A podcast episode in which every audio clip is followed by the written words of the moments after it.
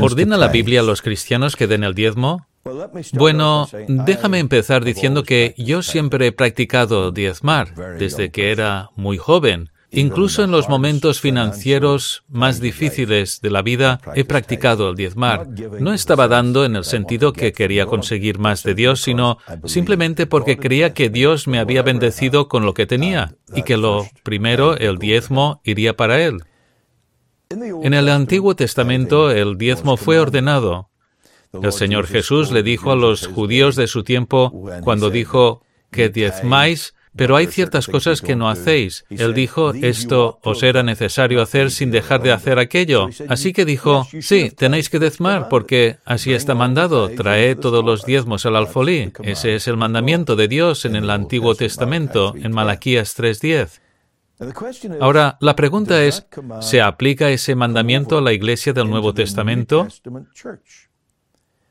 Yo ya he dicho que yo siempre he practicado diezmar, pero voy a decir que no creo que la ley del diezmo como ley se aplica a la iglesia del Nuevo Testamento. Digo esto por una razón teológica, como la confesión de fe de Westminster expone muy claramente, y creo que la Biblia claramente lo enseña.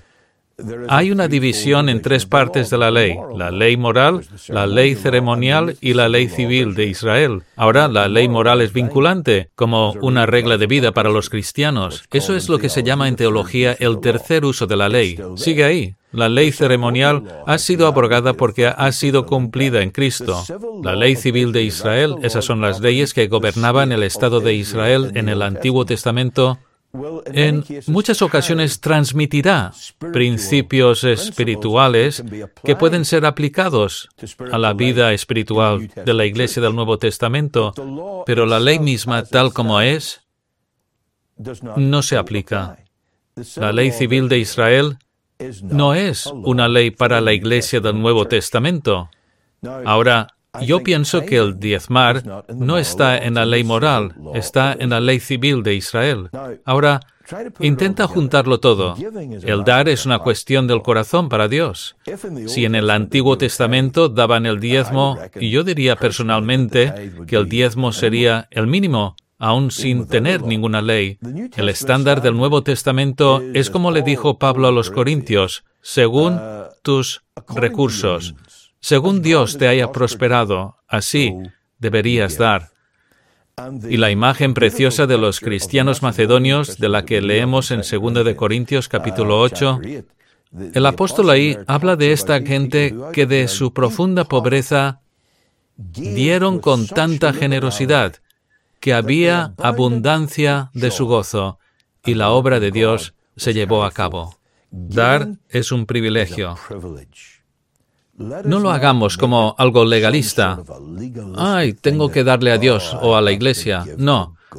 Tampoco lo hagamos de la forma carismática, de dar para así recibir más.